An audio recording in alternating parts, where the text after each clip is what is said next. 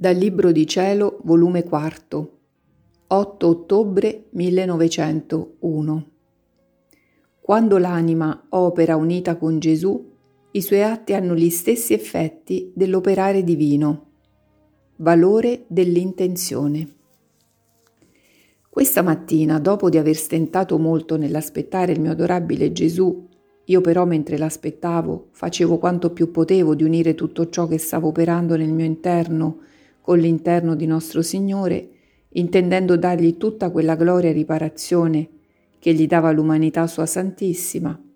Ora, mentre ciò facevo, il benedetto Gesù è venuto e mi ha detto,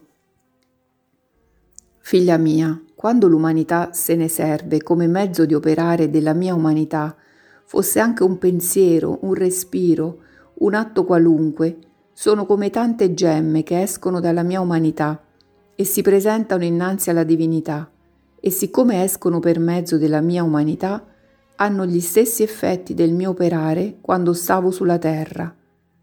Ed io, ah Signore, mi sento come un dubbio, come può essere che con la semplice intenzione nell'operare fosse anche nelle minime cose, mentre considerandole sono cose da niente, vuote, e pare che la sola intenzione dell'unione vostra è di piacere solamente a voi le riempie, e voi l'innalzate in quel modo supremo, facendola comparire come una cosa grandissima? Ah, figlia mia, vuoto è l'operare della creatura, fosse pure un'opera grande, ma è la mia unione e la semplice mira di piacere a me che la riempie. E siccome il mio operare fosse anche un respiro e cede in un modo infinito a tutte le opere delle creature insieme, ecco la causa che la rende sì grande.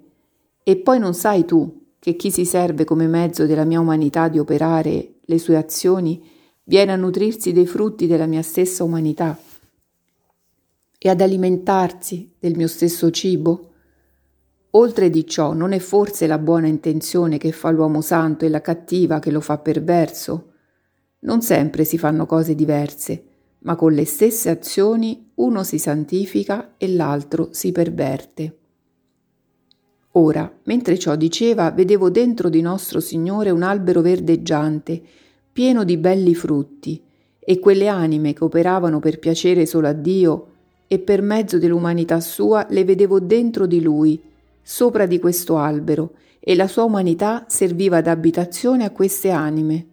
Ma quanto era scarsissimo il loro numero.